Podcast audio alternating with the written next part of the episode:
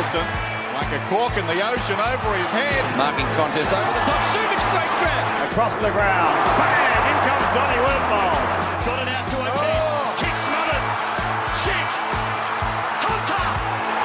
Who would have thought the sequel would be just as good as the original? Rioli. Spin. Grips. Goal. Superb from the Eagles. Kicks inside 50. McGovern. McGovern. What a player. Needs to be perfect.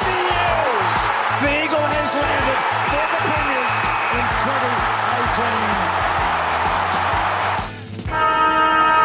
2018. G'day everyone, welcome to the West Coast Eagles Big Footy podcast for another week. Coming up on this week's episode, we'll sweep an unfortunate season finale under the rug. We'll talk contracts, all Australian selections, AFLW and injuries, plus we'll tell you the reasons for optimism and causes for concern as we head towards finals. I'm your host Honey Badger 35. I am joined this week by Miguel Sanchez. How are you? Uh, yeah, not so good. Um, a week is a long time in footy. Uh, this time last week, we were sort of, even though we'd lost, we were sort of still joint flag favourites with Richmond, and uh, now we're also Rans. So, yeah, uh, not as good as this time last week, definitely. No, very bad week for the Eagles, very bad week for the Eagles board, and you will, uh, well, if you're listening to this, you know the reason why, but we'll unpack the reason why very shortly. But first, let me also introduce back onto the pod Mr. KK. How are you? Yeah, still a bit flat. It was a utterly shithouse weekend of sport with the Eagles and the cricket. Weeks long time in footy, and this uh, two weeks to the next game feels like it's a month. Yeah, I mean, we've all had a few days now to sit and simmer and think about what went wrong and what could have been, so we might as well rip the band aid off now. Let's get stuck into the Hawks game.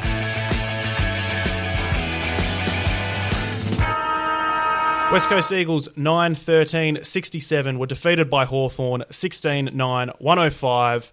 Uh, there's not a lot to say about this one. It was a must win game, and we lost. Uh, the Hawks had all the intensity. They were first to the ball.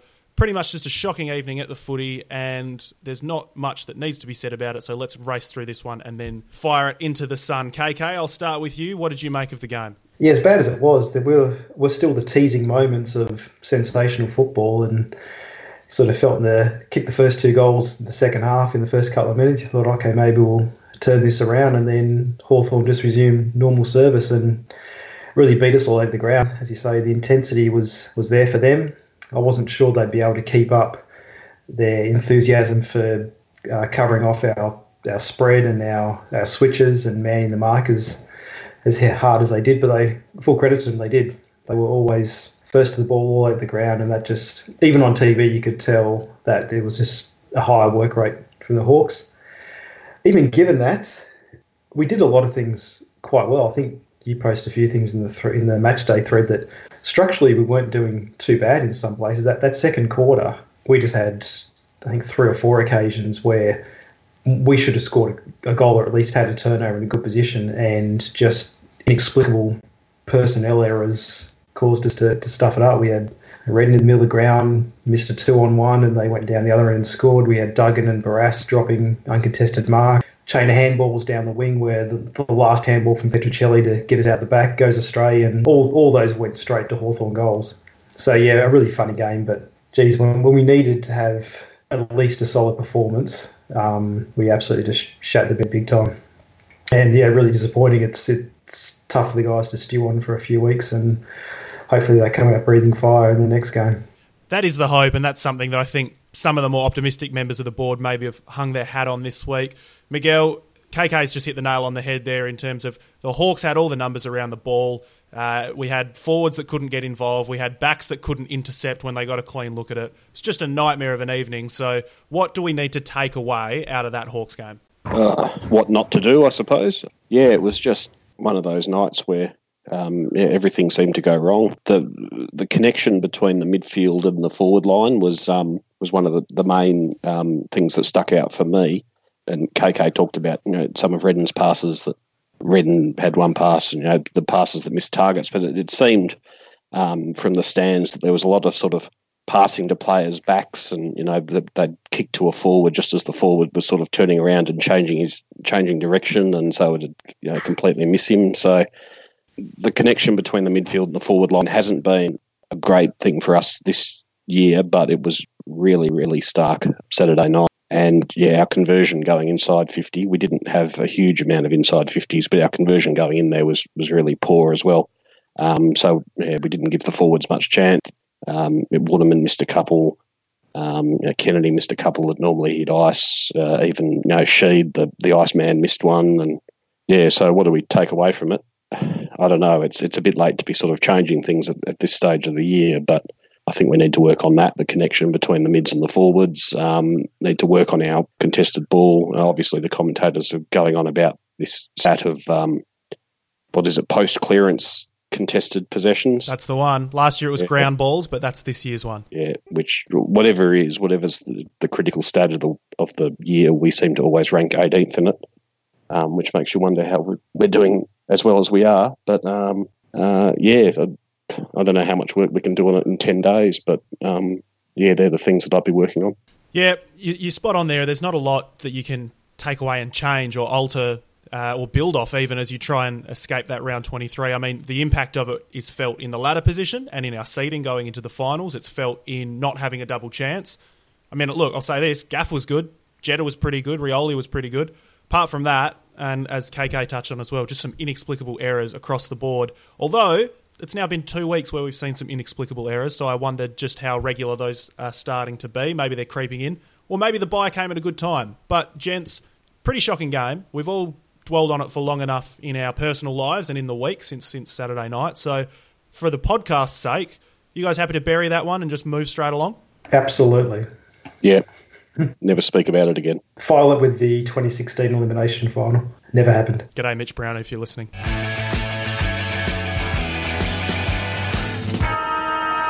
All right, moving on to some more positive, more future facing news. We've got some contract news from the club this morning uh, with Lewis Jetta and Jackson Nelson both extending their stay at the Eagles. So, Jetta, the way it's worded, it seems like he's triggered an extension uh, in his contract, maybe one that was pre existing in his current deal. So, he will be with the club until at least the end of next year. Jackson Nelson, he signed a two year deal to stay with the Eagles until the end of 2021. Now, Miguel, two different players that came into the side with different expectations. And, uh, you know, for, for Jetta, he started slow and really built into it. Nelson also starting to build in as well. So, do we have two pretty solid pieces going forward here? And what, what's your thoughts on this contract news? Good news that they've both been uh, Nelson's form in the, the second half of this year since he's been called up has been really good, minus maybe a couple of down games. Yeah, Jetta's uh, really found a new lease of life since he's uh, moved into the back line uh, he's excelling in that sort of the, the sweeping Wirrpanda sort of role. Um, as you said, he was one of our best against Hawthorn. He did seem to get maybe one of his many calf injuries early on in the game, which might have hampered him a little bit. Uh, but yeah, it's um, great to see him going on. Nelson probably was fairly long odds to get a new contract at the start of the year. Um, so yeah, good to see him get another one. It does limit probably going beyond the bounds of this discussion point, but it does sort of limit the number of moves we can make over the off seasons. We've um, we've got very few players now, I think, who are coming out of contract. So apart from a couple of obvious guys, it's difficult to see where the the uh, delistings are going to come. But yeah, um, yeah, good news for both of those, and uh, yeah, hopefully they're part of a premiership backline. KK, like I said, both came in with differing levels of expectation. Jetta off to a very slow start when he first arrived, but he's since rounded into perhaps one of the more important players in our team. So for a guy like that to have just the one year extension, is it the sort of thing you're expecting him to be an Eagle for life? And it seems like this was just triggered. You know, he didn't sign this. So uh, expecting him to be an Eagle for life, or do we have to read into that one year deal? Oh, I think it's probably an age thing as much as anything. And there has been in the last couple of years a few guys coming through in the back line. So I think it's as simple as that. Sort of keep the flexibility, and um, as long as his body holds up, he'll probably be on that sort of rolling one year deal until the end of his career. I don't think it's a sign that he's likely to be going going elsewhere.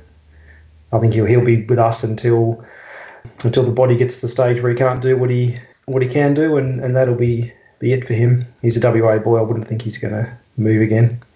Um, I'm a huge Jetta fan. I think he gives us a real point of difference in our back line. I love, and he did a bit on on the weekend uh, when he actually runs the ball out of defence because it's say it's something no one else in our back line is capable of doing, and when opposition defences are set up that so that, that distance, one kick distance from the ball, having a guy who can run around a player, get that uh, extra 30 metres or so, it can really cause defences problems. And um, yeah, I, I, love him doing that. Nelson, what I agree with Miguel is a bit, um, it's a bit strange in terms of limiting our options. And if we were looking at uh, guys that might need to be involved in a trade, if we're trying to get Kelly across, um, Nelson was probably a part that could be used in that. So it's a bit bit strange timing for me, but I'm happy he's had a good year. I'm still not convinced he's going to be best 22 every week. Yeah, good for him, but I'm not that. I'm not sold on it being a great decision. So you've raised an interesting point. It's not something that I'd considered uh, at this stage of the season. Obviously, with finals still to play, you know, I'm not getting super caught up in the list management side of things just yet. But while you've raised it, Miguel, I'll start with you and we'll have a look at it. The out of contract players as we head into 2020, we've got Archie, Matt Allen, Patrick Bines, Hamish Brayshaw, Keegan Brooksby. We've got Chris Masten, Fraser McInnes, Kurt Mutimer, Brodie Riach, Will Schofield, and Josh Smith. So there's still uh, some options there. You've got to make, I believe, four changes in every off season. So there's still some options there. Is there anybody, if you had to pick maybe one or two, that's sticking their hand up as all right? This is probably an indication that they will be one of the players moved along. Mutimer, obviously, I think he's sort of a long, long way off, as good as he's been in WAFL. Um, Matty Allen, if you know he's coming up to the end of his fourth season, if they're not going to debut him, then he's probably gone.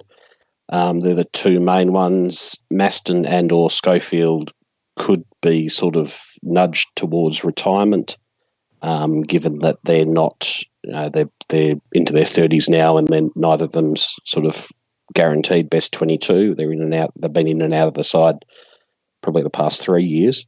So yeah, the the two of them coming out of contract could be moved. Um, other than that, you know, maybe Brayshaw. You know, he's looked good in the waffle, but you know, possibly a bit limited as a midfielder. Um, Archie, uh, will certainly put his hand up on the weekend. We'll, mm. we'll get to that. Um, but you know, there's a question of our midfield depth after the um, the sort of the guys that we've got running around the moment, plus Hutchings. There's not a lot of depth there, so uh, he could survive for that reason. Yeah, they're, they're the main ones. Um, and the other thing to consider uh, sorry, I'm just talking about the senior list there. I think McInnes, whether they keep him will probably um, be dependent on whether he wants to hang around as captain of the, of the WAFL side. Don't know whether Brooksby will get another contract. Uh, I don't know whether they'll persist with Bines, although he hasn't really had a good run at it this year. Um, off the rookie list, Francis Watson, I think, needs to be promoted to the senior list this year. So that's um, another senior list spot that we've got to find. So yeah, uh, Mutimer and Allen, I think, are gone, and then there's a few other moves that they could make. So while we're still on some contracts, we'll talk about somebody who is definitely cemented in the best 22. Uh, there's been some conjecture about Andrew Gaff's deal. He signed last off season. There's been uh, mixed reports as to the length of it. There's been some reports recently about out clauses or player options, this sort of thing.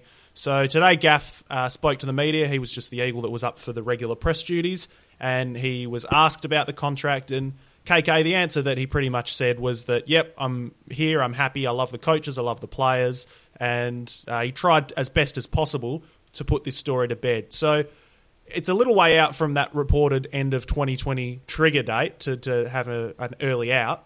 Is this the sort of thing where you can buy into these words and you can believe it? I don't really know what else he he could have said in this situation. So how seriously do we need to take this statement from Andrew Gaff that he's all in? Oh, I think he's he's been pretty upfront in every dealing he's had with the club, hasn't he? So I'll, I do not see a reason to to doubt it now. Even last year, when all the speculation was there, I, I genuinely believe he didn't know what he was going to do until until the end of the season.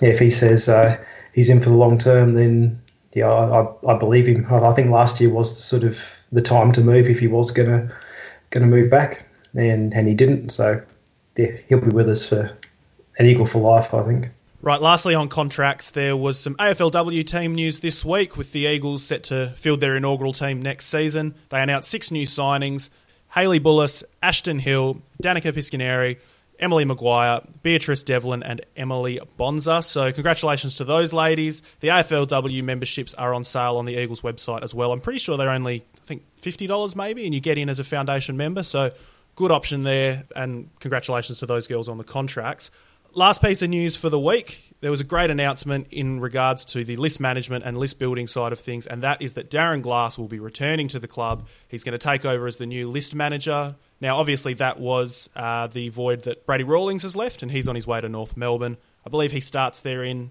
December. Miguel, is that right? He's already left the club. Yeah, he starts there in December, I believe, and then Glassy's going to start in that November December region as well, is my understanding. So Miguel Glassy, yeah, he's been an assistant under Alastair Clarkson now for a couple of years. He's obviously a, an icon in the Eagles. Uh, you know, you don't need any any history there for his playing credentials. His business credentials look like they stack up from a few of the uh, eagle-eyed and all a few of the keen big footy members who have posted a bit of his LinkedIn profile there. So cheers for that.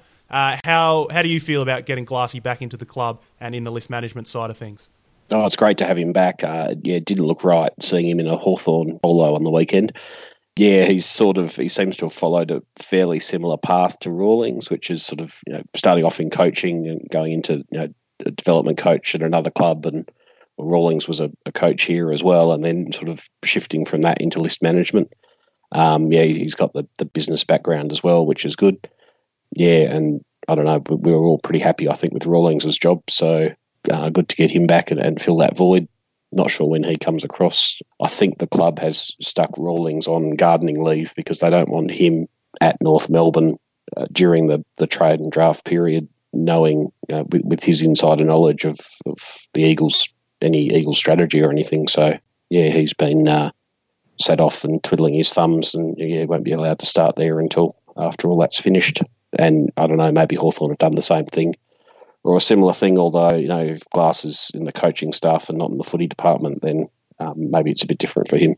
KK, it's an icon of the club. Uh, it's not exactly. I mean, the optics of it look a little bit jobs for the boys, but it's Darren Glass, so who bloody cares? What are your thoughts on getting him back into the club? I think any time we can get some IP out of Hawthorn, it's a good move. They they really are probably the best run club going around off field, um, in terms of the footy department anyway. And even if Glass wasn't a legend of the club, it'd be good a good signing. And I'm with you guys. It never looked right seeing him in another jumper. It'll be be great to see him back. And the, uh, business side, I'm not across, but I think um, it shows that he's sort of got the the intellect to succeed in a few different fields. And I think that's um, that's probably a skill worth having when you're looking at a, a list management position.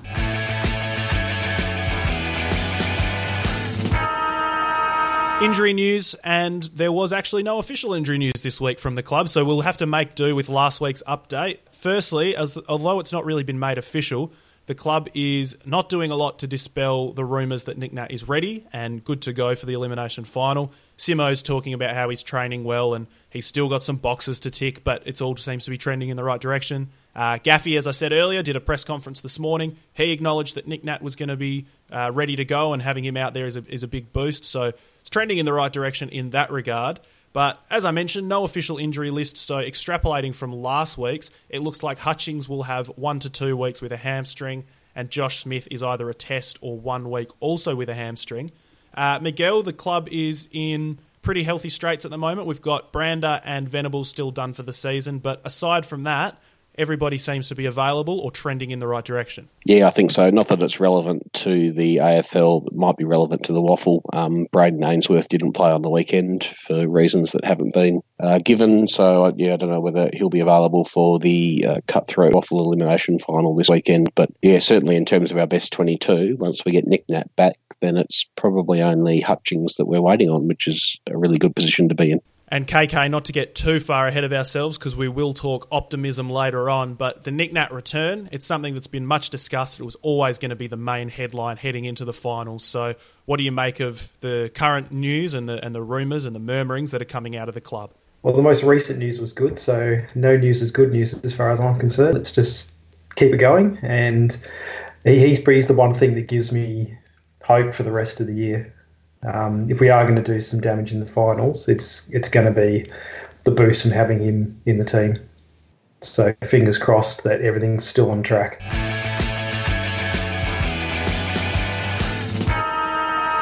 Miguel touched on it just then. There was a crucial waffle result on the weekend, and indeed a crucial waffle game coming up now. The Beagles managed to do what the Eagles couldn't do, and that was secure that final game victory. They did so to the tune of 12 10 82. They defeated East Fremantle 8 11 59. The victory saw them finish fourth, so a fantastic result in the inaugural standalone waffle season. And the, the standouts, the, the players that really put their hand up, Brendan Archie was terrific. So he had 25 disposals. He also had four goals and was the clear standout on the day. Now, Miguel, we might as well unpack this one just quickly on its own. We've seen Archie in the side this year briefly. We saw him in and around the side last year. He was an emergency on grand final day. So there's obviously some familiarity and, and some comfortability with turning to Archie.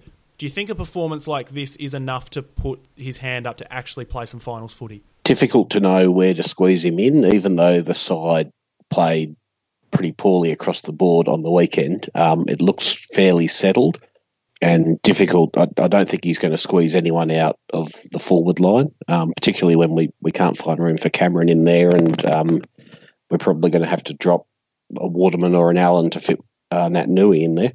Um, and the midfield is pretty settled as well. So I think the only way he gets in for finals is through injuries, but he's probably along with Hutchings, once he's fit, he's probably sort of next midfielder in if we do need one.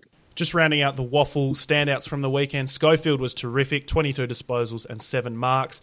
He's certainly somebody that will be uh, a much discussed inclusion as we look forward next week to the Essendon game.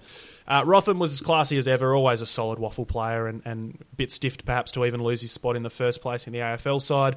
Vardy was pretty solid also, so there's some good signs as we shape for AFL finals. But speaking of finals, the Beagles do indeed play their first ever finals. Despite finishing fourth and finishing above West Perth, they will travel to West Perth this week at Joondalup Arena, 2:40 p.m. this Sunday. So good activity for you guys on Father's Day. Take your dad, take your family, take your kids. Everybody just get out there and support the Beagles because whilst they may be holding a few guys over uh, for the AFL game on Thursday, they still should be fielding a really solid side and have a good opportunity to win their first ever final.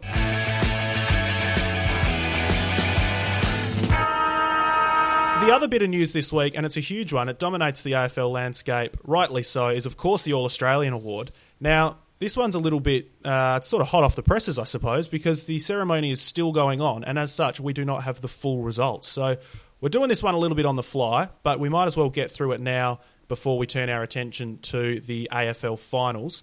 Look, what we can say for sure is that the Eagles have seven players in the 40 man squad, which was the most of any team. So Jack Darling, Luke Shuey, Elliot Yeo, Andrew Gaff, Shannon Hurn, Brad Sheppard, and Jeremy McGovern all made the shortlist. We've got a couple of the official results through already. Jack Darling has made the squad, which is fantastic news. He's the first Eagle to be formally announced in the team. But uh, a couple of lines yet to be announced, and KK, they're the ones that you'd expect to feature a few Eagles, namely that half back line. Absolutely, yeah. It's the I'm looking at the All Australian team at the moment. There's a the blank on the half back line, and with McGovern, Hurn, and Sheppard in the squad, um, you'd hope to get some representation. There's there. no hoping; it's I, just come in. It is literally just come in. This is the problem with podcasts is that people are going to be listening to this after the fact, but this is as fresh as it gets. This is brand spanking new news. Centre half back Jeremy McGovern, half back flank Shannon Hurn, and Bachar Houli also rounds out that half back line. KK. You have to get the two guys in. I think um, I'm not sure McGovern's had as good a year as he has in previous years, although the stats say otherwise. Um, Hurn had a great year, um, though he did miss a few games, and probably his last two games back, he may as well have missed them because he's been pretty ordinary. And a bit disappointed for Sheppard. I think out of all our backs, he's he's probably the one who's had the career best year, and would have been nice to see him recognised. So I'm happy for the guys that are in. That Sheppard's a bit stiff to miss out. I can't really complain about Houli getting in though. He's had a, a ripper of a season for Richmond as well, and you're never going to get three guys on the one line from one team, no. especially when you finish fifth on the ladder. Absolutely so, not. We, we, we've done probably pretty well to get as many squad reps and say as we stand at least three final 22 representatives. So Miguel, KK just pointed out we've had the three thus far. We've got McGovern, we've got Hurn, who could potentially be the captain. Fingers crossed. We've also got Jack Darling, a terrific year from him. Uh, now the remainders, we've got Shuey, we've got Yeo, we've got Gaff. Uh, and we've also got Sheppard, although I think it's unlikely. So you've got Shuey, Yeo, and Gaff all still there with the interchange to be named. There's rumours that Yoey's probably going to be in. How do you think that fits in terms of the season that he's had, and, and how great is it to have three or even potentially four guys represented in the All Australian team? Yeah, I think Yeo, um, given the publicity he's had um, during the season with uh, Gary Lyon saying he's the best player in the comp and stuff like that, I think he'll get another spot on the bench. Uh, his year has been really good, mind you. So's Shuey's. I think you know just all the rumours going around um, were that he he's still in Perth, um, based off his social media. Uh, same with Sheppard. Gaff did a presser at the club today, so he's not likely to be there. Um, mind you, Hurn's still in Perth, but he's just been named. Yeah, um, for in, I think that's sort of the best we've ever done, equal with the best we've ever done. We've done it a few times, but yeah, all of the all seven of those guys have had really good seasons, and um, yeah, it's going to be um, it's going to be really competitive for the uh, the medal at the end of the year. Right, it's always good for controversy, the All Australian side. KK, I will start with you. Now, it's a bit tough because we haven't seen the bench yet, so we don't have the full side. But of the players that have been listed thus far, of the 18 who have been named, who is the one that sticks out to you where you think, oh, God, how did he get in? Oh God, I really don't watch enough uh, football for that one. No, no, don't say um, that. Just, Can I take that one? Just, just wildly sling crap at everybody. Tom Hawkins is at full forward. He didn't even. Did he come third in the Coleman? Like normally, full forward is is the Coleman medalist. Has Dangerfield been that good this year? Is he a bit getting in there on reputation? Let's have a look. Well, we'll start with the Coleman. So Jack Darling and uh, sorry, Jack Darling kicked 54 goals. Tom Hawkins 52. Tom Lynch also kicked 54, not in the side. Ben Brown 64, not yet named. Charlie Cameron and Jeremy Cameron both named, rightfully so. Uh, so the Tom Hawkins one's a bit of a head scratcher. Now with Geelong finishing top, I can see why they fell in love with the Dangerfield story, but uh, yeah, maybe not. Maybe not a you know a, a Brownlow caliber season from him. Let's say so.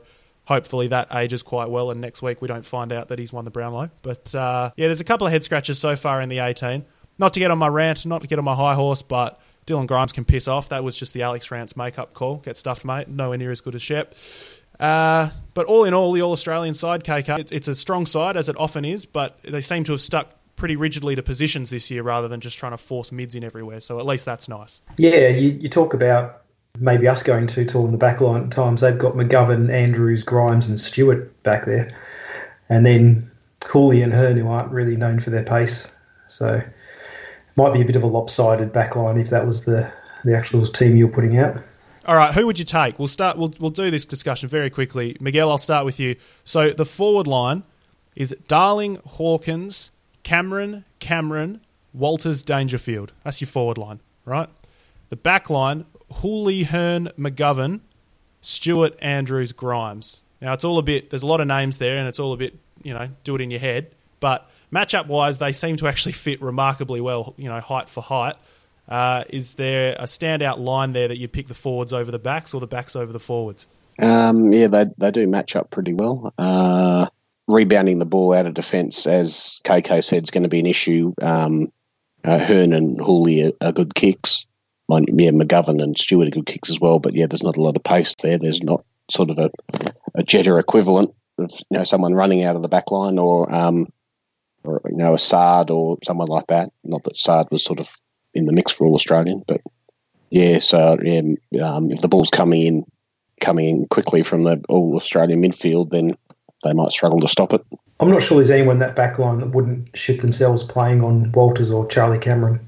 Mm, very good. Good point. Yeah, it's an interesting one. The, I mean, I suppose who is the side pick to match up against? It's just your recognition of your best players in theory, but congratulations to, well, everybody in a way, but more importantly, congratulations to the Eagles that made the team. Thus far, we have three. We're going to move along to uh, some finals chat now, but fingers crossed that Elliot Yeo also makes the side on the interchange. And if that is announced while we're still chatting, I'll be sure to uh, wildly interrupt and just yell platitudes and congratulations to Yoey. You'll get the news here first, listeners, um, although you will have already got the news by the time you download this.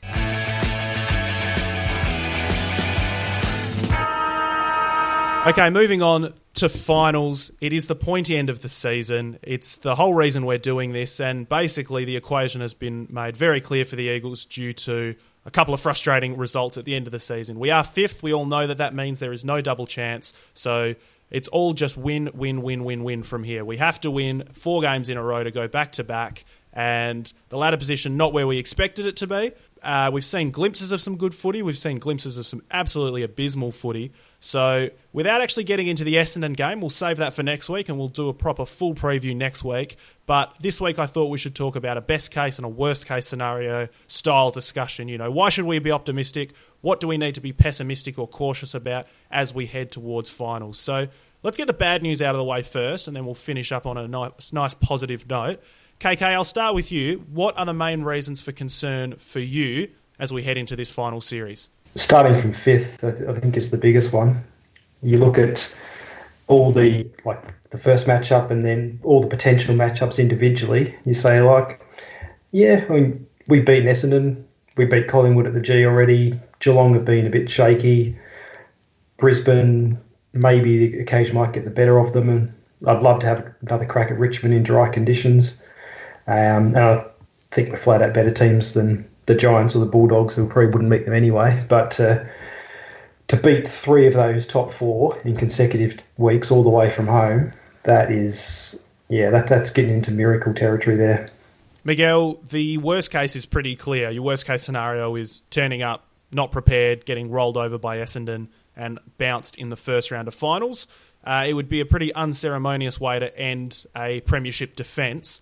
So maybe moving beyond that, that absolute worst case scenario, just as we look into the Essendon game, perhaps beyond the Essendon game, but just for the final series in general, what are the things that concern you? What are the outcomes that really worry you? Oh, the, I suppose the outcome that worries me is not making um, a preliminary final. Um, that'd be a pretty um, pretty disappointing end to to our premiership defence and, and a year where we've been sort of top four for most of the year which would mean that we've lost in a way. The semi final has to be at the MCG, doesn't it? Um, yeah. It'll be the Geelong or Collingwood, so it means we've lost that. Um, yeah, losing either of those would be disappointing. I think um, we could have the measure of either of those sides on the MCG, and we have in the past with Collingwood and um, uh, Geelong don't play it as well as Kardinia Park, which they've uh, has been a fortress for them, particularly against us recent times. So uh, we'd have a pretty good chance there yeah, making a prelim, I think, is from this point on a decent result.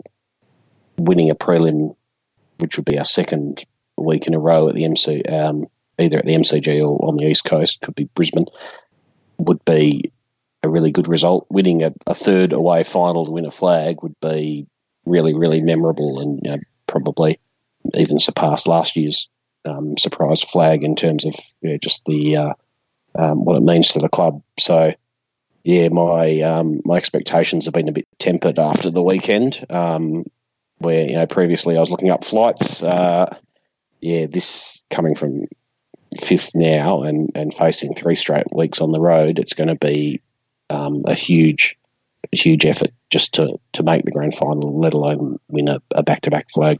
KK, we'll move into optimism in a second, but before we do that, let's talk about these skill errors because we, we all touched on it up top in the Hawks brief review. We talked about it last week in the Richmond game as well.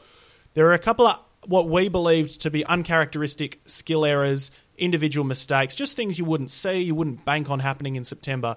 But yet, it has to be said, we saw them two weeks in a row. So, is that something that you think we need to be, you know, on the lookout for, and we actually need to really expect that this is just who we are, or are you still willing to put it down to two scratchy weeks at the office? I think it's, I think class is permanent, forms temporary, as they say.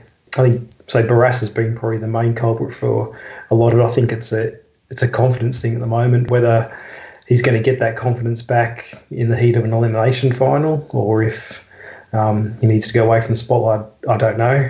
Um, Duggan looked pretty rusty on the weekend, but I think he'll be better for the run. Hurn hasn't really looked fit since he's been back, so maybe the, uh, the a week off will sort him out.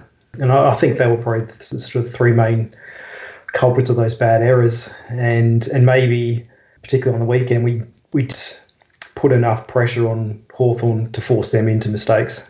I mean, a lot of the mistakes we've made in the last couple of weeks have been under the sort of pressure that we haven't put our opponents under.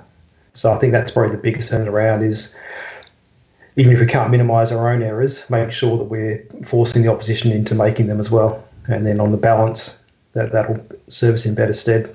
All right, let's talk optimism because it's been in low availability across the board. It's been a pretty dire week on the Eagles board this week. A lot of melting, a lot of criticism, most of it warranted, to be fair. So, Miguel, I'll throw to you here and let's let's change the mood on the board. So everybody listening to this, chin up. It's going to be all right. And Miguel's about to tell you why. Why do we need to be optimistic? What is your best case outcome for the Eagles in this final series? Uh, we can be optimistic because Naitanui back uh, or coming back, and he will solve all our problems. Um, apart from that, uh, look, none of the none of the individual matchups that we're facing over the next three weeks at least should hold too much uh, in the way of concern for us. Um, hoping that the Hawthorn game is a bit of a blip and an outlier and you know, not really indicative of where we are this season. We have shown, uh, and we showed in the first half against Richmond, or the first quarter at least against Richmond, that our best football is very, very good and will stand up and um, probably beat anyone. So yeah, we you know, we should beat Essendon. Really, we can go in with a reasonable amount of confidence against either Geelong or Collingwood uh, in the semi final. We can go in with a reasonable amount of confidence against Richmond uh, at the MCG, knowing that we got within a goal of them when we weren't playing our best. Um, we can go in with a reasonable amount of confidence against Brisbane at the Gabba. Um, even though we lost their first up, we will have learnt our lesson from that. And um, they're a young side uh, who, with not too much finals experience, uh, they've probably got about a combined 20 finals between them, and 19 of those will be Hodge. And who else? Have, who else have we got? That's all the matchups that are, are, facing us, really, unless someone like a Bulldogs gets through. So, um, yeah, we we certainly can still do it. Um, the season's not over, but it's just the cumulative uh, three away games is is going to make it difficult, but certainly not impossible. No, shove your difficult. I don't want to hear about it. I want to hear about optimism and what you said there as a very key point in there, and, and that is that to me, still, our best is the best. I think our best football is the best in the league. KK touched on it in the Hawks review that we even saw it in patches, albeit very, very brief patches. We, but like you said, uh, Miguel, we've seen them take it up to Richmond at the G. We've seen our best footy absolutely tear sides apart. Teams cannot get close to us when we have our high possession game in full gear. Now, Kennedy's slowing down, and I'll acknowledge that, and I'll say that let's you know let's say he doesn't bounce back for finals because I think that is a bit to expect. So Kennedy doesn't bounce back. This is just who Josh Kennedy is. Even with that, still our forward line is largely the most dangerous forward line in the comp. It's certainly no, it couldn't be lower than second or third. The back line, when on song, is terrific. The midfield last year, if you if you take every midfield in the comp and you say they all play at their best, maybe our midfield doesn't crack into that top whatever, you know, that very upper echelon two, three, four, five, six group. Or if it does, it might be in that five, six range. But the unit, the machine, the system, when it all is going and it's all firing, teams can't get the ball, they can't pressure us, they can't stop us from doing what we want to do, and they can't get into what they want to do. So the way that we deny teams the ball, and the way that when we're on, our precision ball movement limits the options for the other teams, they've pretty much just got to wait for our dangerous forward line to get it and then hope that we miss the shot. So I'm not saying it's reasonable to expect we'll come out and just hang 20 goals on every team in the finals, just romp through. Obviously, it isn't. But if you're talking reasons for optimism, our best is still the best. KK, what are your thoughts? What do we have to look forward to as we shape towards finals? I think you're absolutely right. That first quarter against Richmond is probably the best footy that any team's played all year, and that wasn't even two weeks ago. So, if we can find it and do it for long enough, then we can beat anyone. You think about other optimistic reasons. Um, every team lost six games at least this year. Everyone's beatable. Geelong had some stinkers. Brisbane lost to Fremantle and Carlton.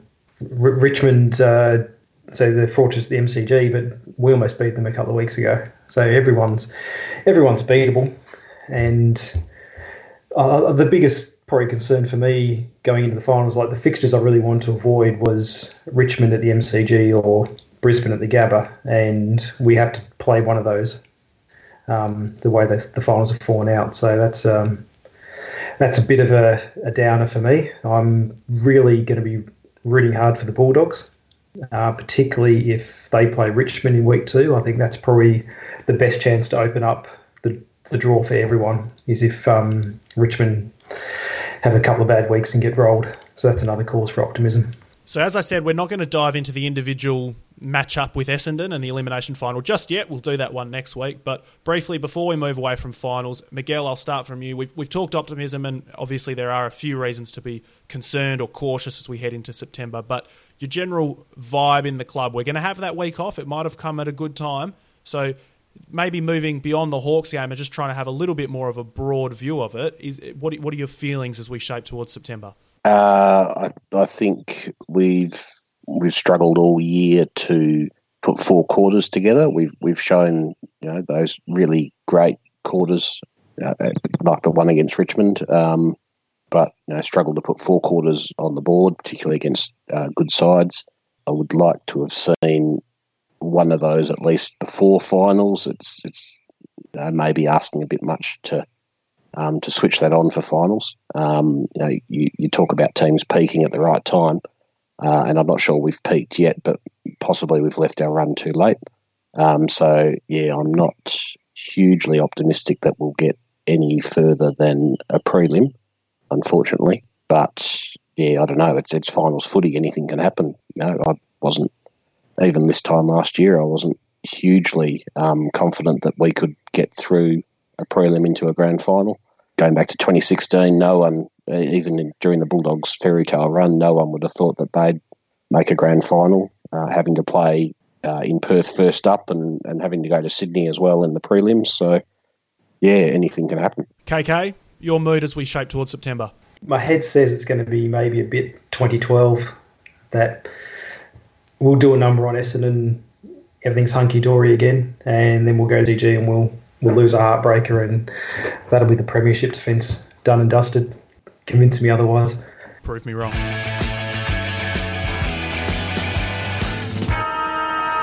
Moving on to question time. Before we get stuck into your questions this week, there is the All Australian announcement that has come through officially. Elliot Yeo is in the side. He's on the interchange bench, and it is not without time. A fantastic reward for him. He's been back to back best and fairest winner, Worsfold medal winner for the Eagles. He's at every chance to go back to back to back this year. So to see him build that profile and get the All Australian reward is fantastic. Less fantastic, AFL's Twitter account has named the bench thusly Scott Pendlebury Collingwood, Max Gawn Melbourne, Jack Macrae Western Bulldogs, Elliot Yeo, Richmond. So, congratulations to Richmond's Elliot Yeo on the All Australian selection. Question time. CM9000 asks, and it's a very interesting one as we talk about that, that fall away in the back end of the year. How significant has the loss of Sam Mitchell been? It's something that was brought up in the off season. When we had that rough start, it was definitely a talking point, but then it was smoothed over a little bit during that great run of, of form in the middle of the year. So, just quickly, a, a quick statistical profile, I suppose, of the season. Our clearance numbers this year have actually improved. So we average 40.2 this year, which is sixth. That's up from 36.6 last year, which was 12th. But the rest, it's not great reading for the rest. The inside 50s, we've gone backwards, down from 53.4 last year to 50. So seventh best down to 15th best for inside 50s. Contested possession, similar story. 143.8 last year, that was 11th. It's down to 136 this year, which is dead last in the comp. Uh, and also the hit out figures. Now, perhaps this explains the lack of midfield cohesion, or perhaps it's down to Sam Mitchell, but the hitouts have gone backwards in a big way. 45 per game last year, which was fourth best. Now it's down to 35.9 this year, 13th best. So no Naitanui, but also no Sam Mitchell. Miguel, I'll start with you. How significant do you think that coaching change has been to our midfield? I, I think the hitouts, just to start with that, I think is more sort of personnel. We've um, we've really gone away from um, playing the two genuine rucks, which we did all last year, and we were sort of one of the few clubs to do that. Um, we've gone away from that, and know we've played for most of the season Hickey um, with Oscar Allen pinch hitting. So I think that explains the hit outs, and then maybe to um, a lesser extent the clearances following on from that as well. Yeah, difficult from the outside to say what what influence Mitchell has had. Um, all I'll say is that a lot of the same stuff was being said uh, in 2016 about Pike when we lost him across to Adelaide and, and had a bit of a dip in form as a result. That um, you know it was suggested that he was the he was the reason for the success. Uh, that wasn't really down to Simpson, and um, yeah, uh, Simpson outperformed Pike since then. So no, he, he's Mitchell's a really good football brain, obviously, and um, and he's a loss, but yeah, difficult to say from the outside how much of a loss he's been. KK, your thoughts on the absence of Sam Mitchell and what it's meant for our system? I had a bit of a chuckle recently at all the the Don Pyke comments. Um, people saying, "Oh, maybe David Teague was the was the brains behind the operation in 2017." It's like it sounds so much what we were saying when Pyke left. And I think the truth of the matter is that from the outside, we were pretty ignorant about what impact certain individuals are having around the club. I think I think we missed him. I I think he is a real smart footy brain. He was a, one of the smartest players I've seen in, in recent history. We probably missed someone to chuck some Gatorade bottles at our midfield from time to time as well. Um, Without question, it's obviously it's not Simo's mo, um, and maybe he's missing that that bad cop offsider at, at times. I think with the hitouts, Miguel's right that it is a bit of a personnel change, but I noticed particularly at times in the Richmond game, we had Allen against Soldo, um, and he was getting absolutely killed in the middle. But we were still setting up as if we had a decent chance to win the hitouts. And I don't know if we've adapted well enough. And I think I think Mitchell would have been the sort of guy that would have been smart enough to really pick up on that and look for our strategies if we're not going to have a dominant ruckman. So let's keep it in the coaching sphere, and we'll take this question from the Harry, who asked us how long until people call for Simpson's head. Now, Miguel, we saw pressure on Simo in 2017, and the, the, the pressure and the expectation to deliver is obviously very high at the Eagles. He's bought himself loads of time with the 2018 campaign and the flag, obviously, but you know, a little bit of pressure and a little bit of underperforming this year. If we were to fall down in the finals and maybe start the year a little bit slowly next season, how long do you think it would take before Simo found himself on a bit of a hot seat? Uh, quite a long time, I think. Um, I, I, wasn't sure whether that was a serious question, to be honest. What's the quickest that a coach has been sacked after winning a premiership? How long did Choco Williams last at Port after 2004? putting aside Malthouse, who the, the succession plan was already in place before before Choco the 2010 Premiership. Choco was there for like four or five years after that, I think. 2010, yeah, and he's sort he finished of, in 2010, so he was still there for a good while. Yeah, yeah. So apart from that, apart from the Malthouse succession plan, and maybe to a lesser extent as well, the the Roos succession plan with Longmire, um, yeah, Premiership coach, coaches get quite a bit of uh, of um, runs in the bank and runs in the bank. That's, that's this right. Runs on the board. That's our, that's our one. Runs on the board. Very um, good. So yeah, he is uh, a long, long way away from being in any danger whatsoever. I'm not sure how these final two weeks have affected this stat, but this, this was at least correct as of two weeks ago. In that since Simpson started, we've won the most games. We've won since 2015 the most finals, most grand final appearances, obviously with two. We've won a flag. It's uh, it's pretty remarkable that the bar for success and, and the expectation is so high that you can even consider questioning somebody who's delivered what Simpson has delivered in such a short space of time. But KK, do you think that there is scope for pressure on Adam Simpson in 2020 if things start falling away from where we'd like them to be? I don't see it. It would have to be an absolute stinker of a season. I don't see that happening without a, a major injury crisis that would mitigate the the, the um, criticism of the coach anyway no, it's, it's, too many runs in the bank. And as you say, there's been he's been consistent good seasons in a, in a row. Yeah, I can't see why that's that's going to drop off. If he turns um, how long till he's on the hot seat? I mean, people were calling for his head in the, the game day thread last week, so maybe he's already on the hot seat. But in terms of serious um, serious questions, it, it, it's a long way to go. I would have thought.